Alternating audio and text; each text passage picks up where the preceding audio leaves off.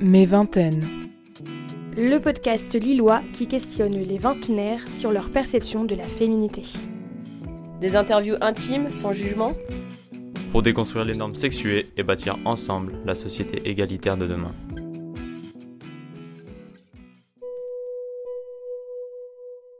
Avant la sortie du 20e et dernier portrait du projet Mes Vingtaines, on voulait, avec Marie, vous donner un petit peu plus d'informations sur euh, nous deux.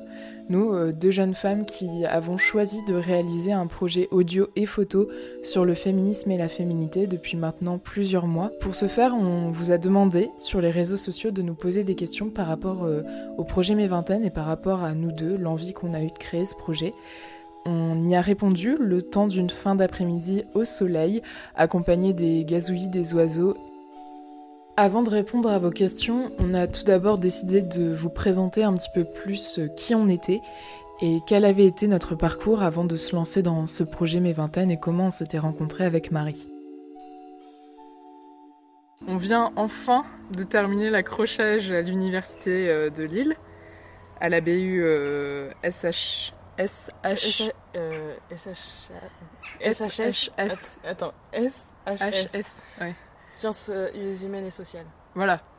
Voilà. Donc l'exposition des portraits euh, qu'a réalisé Marie est visible jusqu'au 5 juin.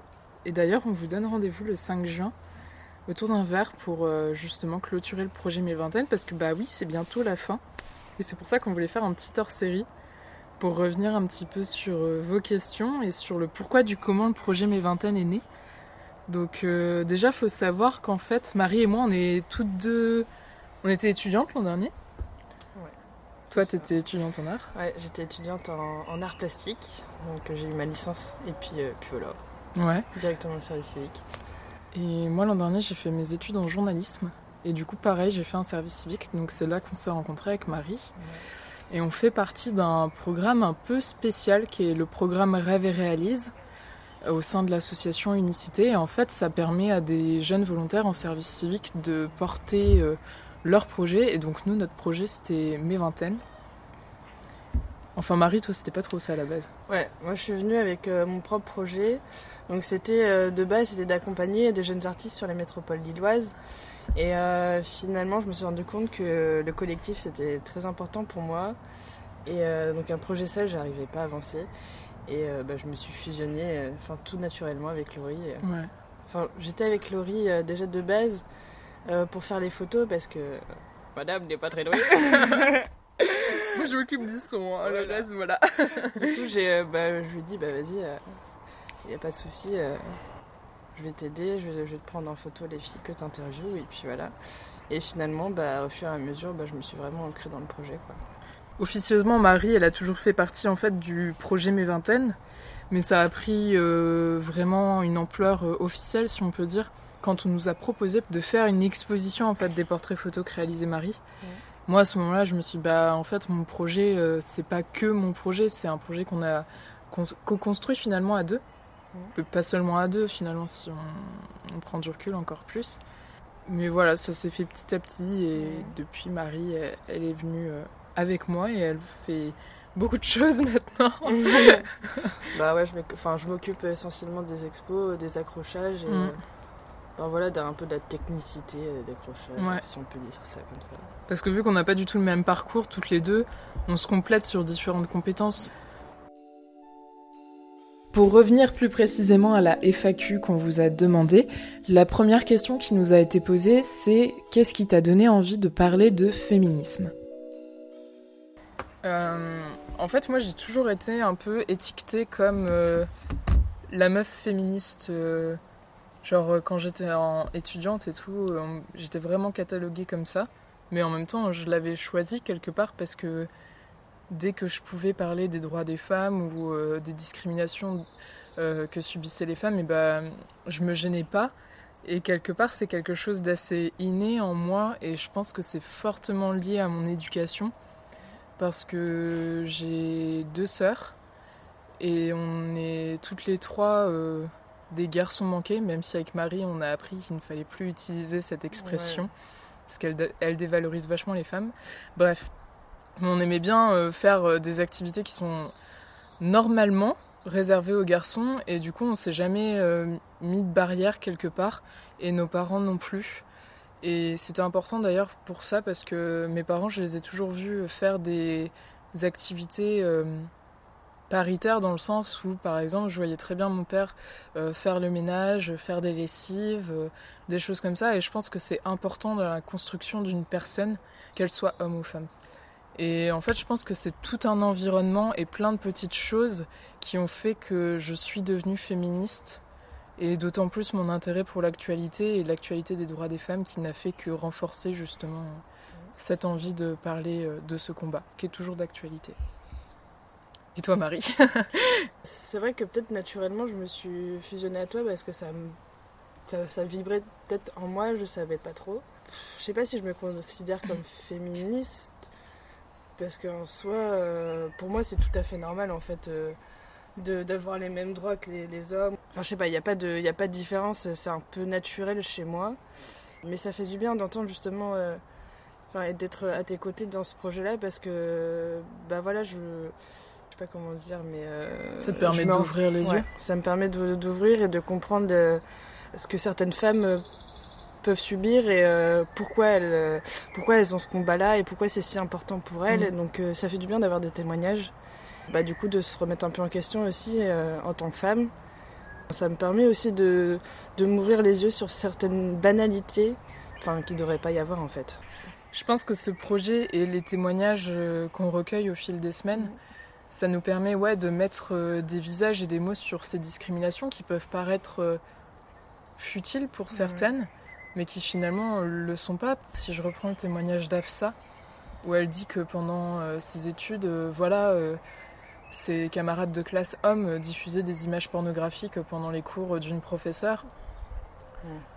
Certains vont dire bon c'est pas grave on rigole alors que finalement non ça dit quelque chose de la représentation des femmes qu'ont ces personnes-là et donc c'est important de parler de ça je pense et d'autant plus que ces témoignages ça nous permet de gagner en, en humilité aussi je pense. Moi personnellement, je suis très fière de ce projet-là, mais je suis très fière de ce projet parce que voilà, j'ai ces magnifiques témoignages de femmes qui disent quelque chose sur la société dans laquelle on vit et même pas dans la société lilloise, dans la société en règle générale, je pense. Ah, moi, je suis carrément fière d'avoir rencontré toutes ces nanas-là parce que en soi, c'est des filles bah, justement qu'on ont notre âge et euh, mm. On pourrait les avoir dans notre entourage amical ou familial. Mm. En fait, euh, en soi, si tout le monde discute de ça, bah, en fait, euh, tout le monde prendrait exemple sur tout le monde. Et euh, le message ça va être vraiment considéré. Quoi. Mm. Et ouais, ça fait du pire. Moi, je suis vraiment fière d'avoir rencontré toutes ces nanas. Ouais. Puis elles sont toutes différentes. Donc c'est ça aussi qui est bien, c'est de se dire, bah, il n'y a pas une femme, il y a des femmes. Et que chacune euh, et chacun, avec ses différences, a le droit d'exister, a le droit d'être respecté. Il y a aussi toute cette valeur euh, humaniste là derrière, quoi. Et donc justement par rapport aux jeunes femmes qu'on a interviewées, il y a une, euh, une abonnée qui nous demande comment es-tu entrée en contact avec les invités? À chaque fois c'est différent en fonction des thématiques que je souhaite aborder. Parfois c'est des rencontres toutes bêtes. Par exemple Anna, avec qui on a parlé de body positivisme, je l'ai rencontrée lors d'une conférence organisé par euh, Iforchi à l'IAE de Lille. Et c'était une conférence sur les femmes et l'Europe, donc rien à voir avec le body positivisme. Après, il y a certaines femmes avec lesquelles je travaille, comme Esma et Jenna. Et mhm. c'est tellement des, des, personnages inspirants que je me suis dit, il faut que je les. faut qu'elles fassent partie du projet Mes Vingtaines, surtout Esma. Euh, enfin, surtout Jenna aussi. La différence que tu fais. Non, mais Jenna, je t'adore. Mais euh, non, mais Esma, euh, elle a une parole qui est importante euh, à relater en ce moment, je pense. Et sinon, bah, il y a certaines femmes, c'est d'autres personnes en fait qui me conseillent d'aller les voir. Par exemple, Marie. Ouais, bah, du coup, comme j'ai fait mes études d'art plastique, bah, je connais Alexiane, donc, qui est, l'une de mes meilleures potes. Et euh, euh, bah voilà, genre elle est vraiment à fond dans, dans, ce qu'elle fait dans sa pratique. Et bah, je me suis dit, bah, Laurie a envie de s'intéresser à l'art, bah, du coup je vais, mm. je vais faire un lien entre les deux et puis bah, vont se rencontrer. Bah, en fait, il y a plein de personnes qui gravitent autour du projet Mes Vingtaines et qui sont des facilitateurs quelque part et des facilitatrices. Je ne sais pas si ça se dit. Mais euh, c'est très important, surtout en fonction des thématiques qu'on va aborder, parce que voilà, euh, moi, il me paraissait essentiel de parler de handicap.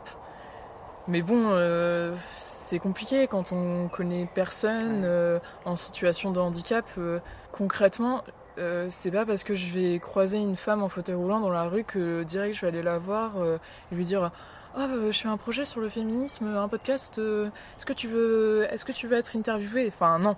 ouais. Ça se passe pas comme ça. Et là, j'ai eu la chance de tomber sur Chloé, en fait. Ouais. Donc, Chloé Fache, que vous entendez toutes les semaines. La deuxième voix que vous entendez dans le générique, c'est Chloé. Et donc, Chloé, son, son frère est trisomique. Et Porteur de trisomie 21. porteur de trisomie 21, pardon. On a, on a appris aussi à changer notre vocabulaire tout au long Ouais. du projet. Et euh, il est amoureux d'une autre jeune femme porteuse de trisomie 21. Et en fait, euh, Chloé, elle nous a proposé de la rencontrer. Et c'était génial parce que voilà, c'est aussi grâce à, à ces personnes euh, intermédiaires qu'on fait des super portraits aussi. quoi.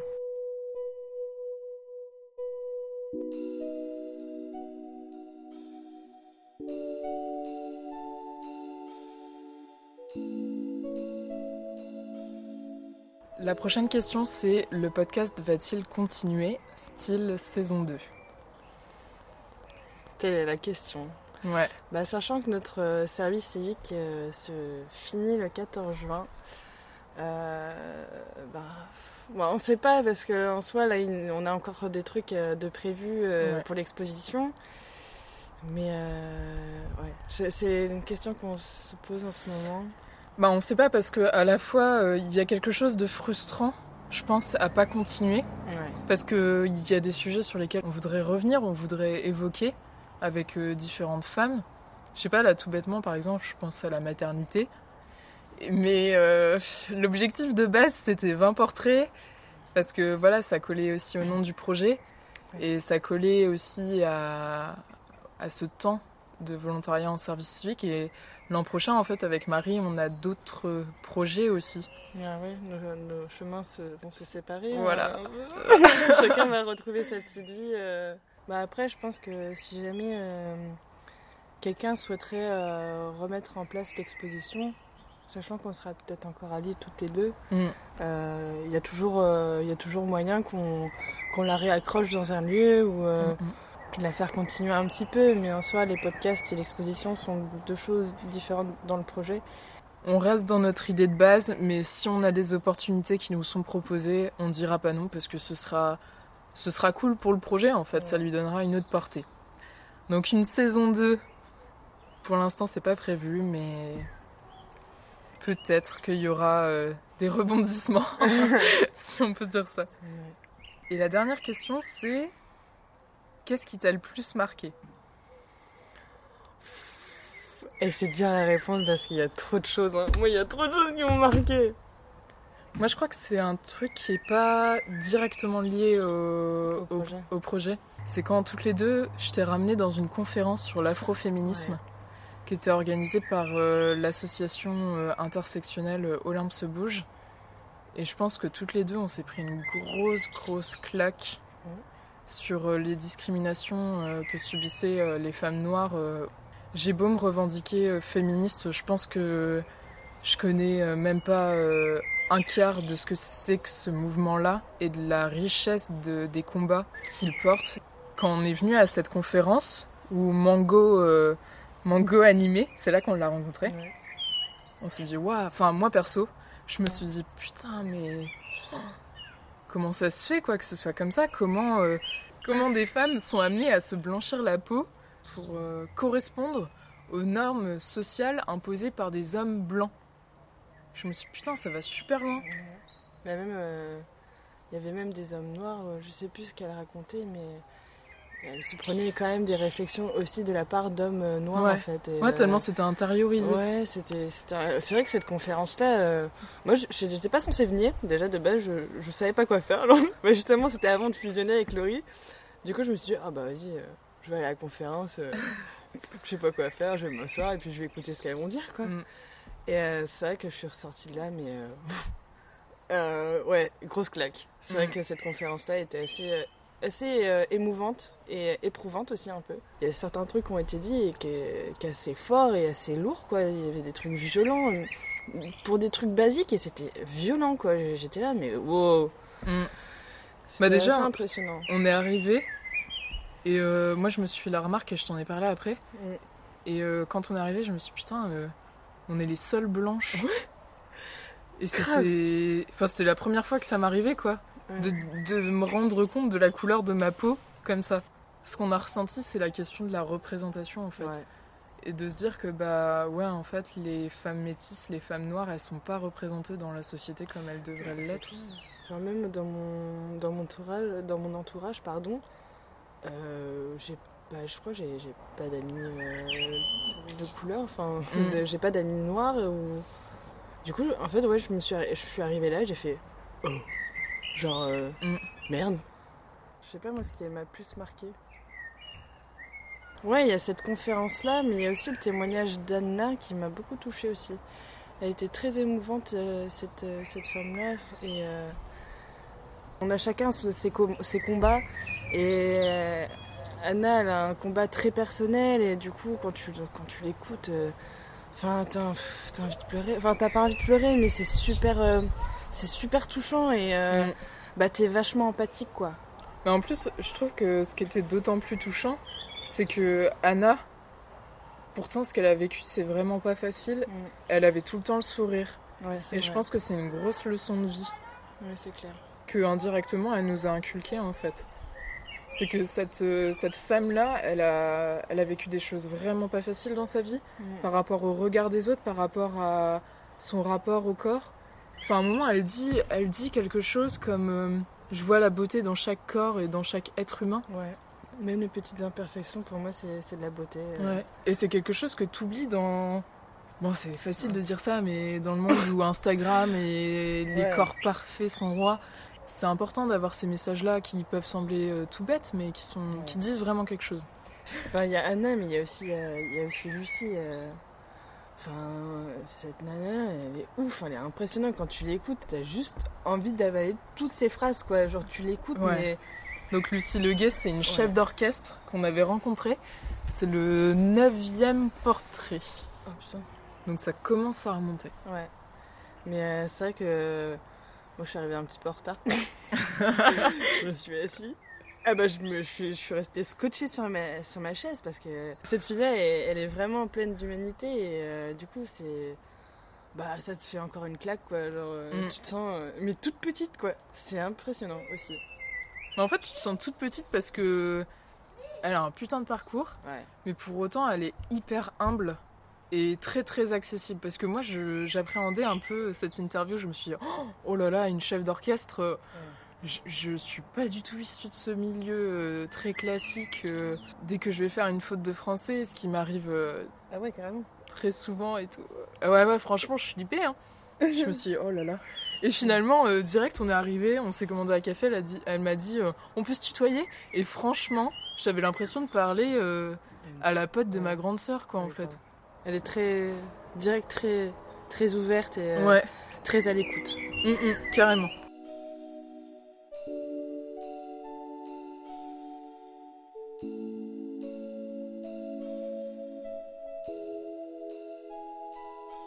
Après, c'est des petites questions que. Enfin, c'est deux questions que je voulais poser à Marie. Ah bon? Non, mais c'est des Ah questions, euh, voilà. Euh, c'est un peu dans le même genre que qu'est-ce qui t'a le plus marqué, mais c'est plus positif dans le sens, c'est quoi ton meilleur moment euh, dans le projet, dans cette année euh, de projet Mes Vingtaines? Le meilleur moment. Mais c'est dur de choisir parce qu'il y en a tellement en soi. euh. Ah ouais, c'est bon, je sais. Le meilleur moment, enfin, il y en a beaucoup. Mais euh, celui qui m'a qui m'a le plus touché, enfin, quand on était toutes les deux à faire le projet, c'était euh, le premier vernissage, donc Mhm. à la MDA de Tourcoing, notre partenaire euh, du projet. Donc en fait, euh, ce premier vernissage, c'était aussi d'officialiser un peu cette fusion Mm. et de, de mon entrée dans, dans ton projet. Et c'est vrai que devoir accrocher mes photos, on avait préparé le, on avait préparé le buffet. euh, on avait tout fait en amont, etc. Et, voir ses copains juste en face de nous, enfin, avoir le sourire aux lèvres, le mm. sourire aux oreilles. Oui, le sourire aux lèvres. le sourire aux oreilles, c'est beau aussi. Ouais, le sourire aux oreilles, super. Pour un podcast, c'est pas mal. ouais, non, c'est vrai que de voir tous ses copains en face de toi et te dire, bah en fait, euh, j'ai fait quelque chose de concret, j'ai fait, enfin, je fais quelque chose d'utile et euh, bah, je, fais, je fais ce truc-là avec cette nana-là, quoi, parce que finalement, euh, on est pratiquement tous les jours ensemble et bah du coup, il y a une amitié qui s'est créée et, enfin, je sais pas, ce, ce soir-là, j'ai ressenti énormément d'émotions et ah, j'étais, j'étais prête à lâcher une petite larme, je pense. Oh là là le, le, discours était totalement foiré. je ne savais pas parler parce que j'étais trop. J'étais sous. Bah oui, sous la, pulsion de l'émotion. Euh, enfin, j'étais. J'étais émue, quoi. Donc, ouais, c'est. Euh, ouais, c'était, je pense que l'un des, des, plus beaux moments. Ouais. Ouais. Moi, c'était beaucoup plus drôle. Enfin, c'était. Toi, c'était vachement émouvant, mais moi, c'était trop drôle. Genre, c'est. Euh, il y a pas longtemps quand on a été interviewé Céline, donc on a été chez elle en fait, euh, dans un petit village qui fait partie de la métropole européenne lilloise. Et Chloé m'avait euh, donné rendez-vous chez elle. J'arrive et tout, on fait l'interview. Et en repartant, j'ai une vieille voiture. C'est ma première voiture, voilà. Euh, elle, elle date de 2001, pour vous donner un ordre d'idée. Elle est en critère 5, voilà. Et en fait, euh, je commence à mettre la clé dedans. Et là, je fais à Marie et Chloé, euh, putain, j'arrive pas à l'ouvrir. Et il faut savoir qu'on était donc sur, le, sur le perron de la maison, quoi. En face, il y avait Céline et ses parents qui nous regardaient. Je recommence et tout. Chloé essaie. Elle arrive pas à retirer la clé de la serrure, en fait, de ma voiture. Et là, on commence à se dire, putain, ça craint. Mais en même temps, on rigolait, quoi, parce que c'était drôle comme situation. Et du coup, je dis à Marie, euh, bah, je suis désolée, il va falloir que tu rentres par le coffre, parce que j'ai une autre serrure par le coffre, et là, ça voulait, ça voulait bien s'ouvrir. Et là, on voit Marie avec ses grandes jambes qui commencent à, à rentrer dans le coffre avec ses pattes qui dépassent là. Et du coup, on était. On rigolait, mais en fait, on se disait, mais on ressemble à quoi là? Il y a rien de professionnel. Ah, nous Mais en même temps, euh, en même temps, c'était trop drôle parce qu'on venait vraiment de passer un super bon moment avec Céline et ses parents. Et c'était un éclat de rire en plus pour se dire au revoir. Et bon, finalement, on a réussi à réouvrir toutes les portes de la voiture et à repartir. Grâce à Marie, du coup, qui est passée par le coffre. Mais euh, la situation était assez cocasse. voilà. Et je pense que c'est l'un de mes meilleurs souvenirs. Et sinon, dans le même genre un peu, ça m'a fait penser à un autre truc quand tu as parlé de la, du premier vernissage à la MDA. Pareil, c'est un truc assez drôle, c'est que du coup, en fait, on avait tout préparé euh, au niveau du buffet. Et on était un tout petit peu en retard et on commençait à préparer une mayonnaise. Et euh, là, tout d'un coup, euh, il y a une dame qui arrive dans la cuisine et elle fait Bonjour, je cherche Laurie Gourdin. et je sais, ouais, c'est moi. Et en fait, j'étais en train de faire la mayonnaise et en même temps, j'étais la, réalisatrice du podcast. Et je pense, je pense que dans sa tête, ça a fait. Hmm, c'est pas possible. ça ne peut pas être en gros la cuistot du vernissage et la réalisatrice, mais si. Et, la bah, situation était assez, assez drôle pour ça. Bah, on a eu beaucoup de, de, moments très cocasses quand même. Ouais, ouais, grave. Même encore, enfin, même encore aujourd'hui, tu vois. Ouais, En fait, plus le projet avance, plus il y a des moments cocasses et, et plus on se dit que ça va mal finir. ouais, c'est. Je crois qu'on n'a pas de chance quand on est toutes les deux. Mais en soi, on arrive quand même à faire un truc. Mais on n'a pas de chance. On galère. Si vous suivez le podcast Mes Vingtaines depuis maintenant plusieurs semaines, vous savez que dans chaque portrait publié, il y a une question centrale qui revient à la fin de chaque interview. Et donc pour être honnête avec l'ensemble des participantes au projet Mes Vingtaines, on a décidé de se la poser à nous-mêmes cette fameuse question. Et voici donc les réponses qu'on y a apportées. Sinon, Laurie, il y a une question qui revient souvent dans le projet. Quelle est ta vision de la féminité et du féminisme Alors déjà, il faut qu'on soit honnête avec toutes les participantes du projet et avec les auditrices et auditeurs. C'est qu'on se permet de poser cette question-là à chaque fois, sauf que... En fait, nous, on a le temps d'y réfléchir et d'y penser. Et de base, euh, je serais incapable de répondre à cette question, je pense. Mais euh, du coup, j'ai eu le temps d'y réfléchir et je pense que la féminité, en tout cas, ma vision de la féminité, c'est de pouvoir faire euh, du rugby le lundi soir et de la danse orientale le mercredi soir. et de se sentir bien dans son corps et dans sa tête avec euh, cette idée de pouvoir faire ces deux pratiques sportives totalement différentes. Et le féminisme, bah du coup déjà je dirais pas le mais les féminismes. Et pour moi c'est euh, ce sont des combats qui sont toujours d'actualité, peu importe le pays où on habite dans le monde et peu importe la lutte qu'on mène. Et hum, je pense qu'au final, c'est de participer à l'émergence d'une société plus égalitaire et plus paritaire. Et c'est lutter contre toutes les formes de discrimination et d'inégalité euh, que subissent euh, les femmes par rapport aux hommes. Et ça a d'autant plus euh, d'importance aujourd'hui quand on voit l'actualité outre-Atlantique avec ce qui se passe en Alabama ou au Texas ou dans l'Ohio. Quoi. Je pense que c'est important de dire que le féminisme, c'est pas une broutille et que c'est un combat fort que on est malheureusement encore obligé de mener aujourd'hui. Ce serait bien en fait que un jour on n'y ait plus de féministes. Voilà. Marie, à toi. Quelle est ta vision du féminisme et de la féminité? C'est vrai que c'est, une question qui est assez dure. Hein, euh. ouais. C'est, vrai que bah, j'y pensais pas vraiment, mais pour moi la féminité, enfin quand je vois ce que, ce que je suis, ce que je porte comme valeur et comme principe, en fait, c'est.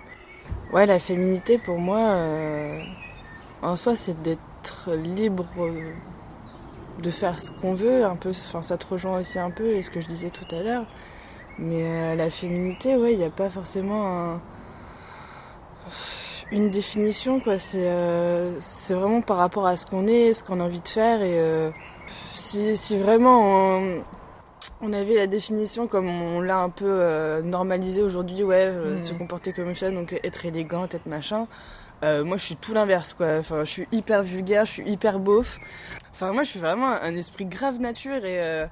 Enfin, je, je, me pose pas la question est-ce que je suis féminine ou pas? est-ce que j'ai envie. Enfin, moi, c'est plutôt est-ce que je me sens jolie aujourd'hui? Est-ce que j'ai envie de mettre tel ou tel vêtement pour me sentir bien, pour me sentir un peu plus belle? Enfin, je sais pas comment hmm. dire ça, mais un peu plus élégante.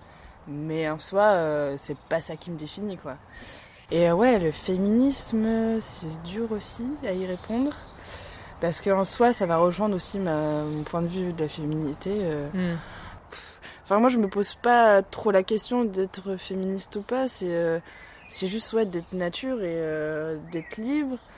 Et en fait, en tant que femme, pour moi, c'est de se dire ouais, ça fait chier quand on traîne dans la rue, on se fasse encore emmerder et je me dis mais pourquoi en fait? Ça répond pas du tout à la question. Mais euh, enfin, pourquoi euh, est-ce que nous on a combattre pour euh, juste des, des, des, réflexions qu'on a dans la rue qui sont insupportables et qui sont hyper reloues? Mais ça fait chier. Hein. pourquoi on doit encore se battre pour. bah ouais, pourquoi, pourquoi ce genre de choses existe en fait? Ça devrait pas. Ça devrait pas et c'est c'est archi relou de se dire bah ouais, puisque je suis une femme, je vais me taper des réflexions, je vais me taper des réflexions dans la rue parce que, enfin même encore, je te disais tout à l'heure à la gare du Nord, à peine je sors fumer une clope, direct, t'as quelqu'un qui vient me voir, ouais, t'as pas Snapchat, euh, t'as pas un truc qu'on discute, qu'on machin. Si j'étais un homme, ouais, là peut-être, ouais, t'as pas un feu, s'il te plaît, poteau, on sait rien. Mm. Mais les mecs se tapent pas ce genre de réflexion et ça m'énerve, tu vois. Et je pense que c'est, c'est ça un peu mon combat, c'est détruire c'est détruire ce, genre de... Ces comportements quotidiens Ouais, c'est que... Qui n'ont pas intérêt à être là et qui devraient plus être là. Bah c'est ça en fait, ouais. C'est... Ouais, le féminisme, c'est... Bah ouais, finalement, c'est, combattre euh, contre des petites choses qui devraient pas... qui, devaient... qui devraient pas être et... Euh, mm. Et ouais, Enfin, pour moi, ouais, c'est ça, c'est combattre les petites choses du quotidien et plus on, vaincra ces, choses-là et, plus là, euh, plus là, on pourra réfléchir vraiment à des questions, euh, vraiment à des combats qui sont beaucoup plus importants. Et si on commence bah, déjà par le mini, enfin, par le petit tas d'herbe et qu'on finit par le gros tas d'orties. genre, cette métaphore est géniale.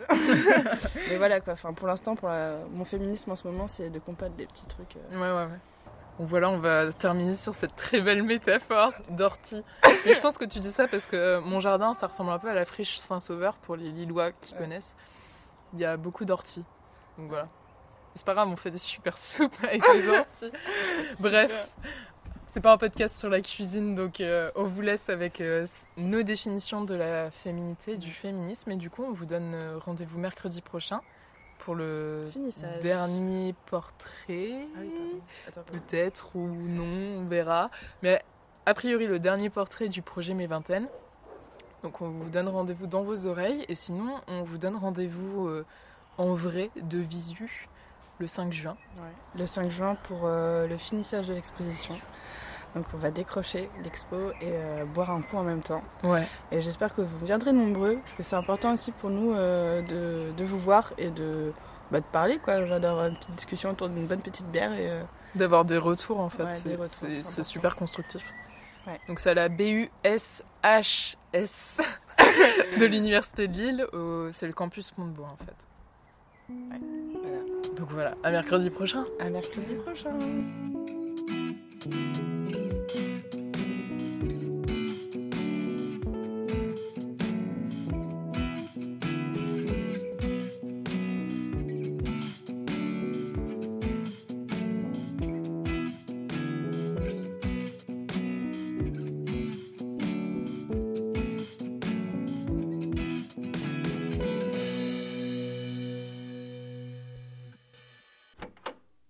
Trop marrant, j'aime trop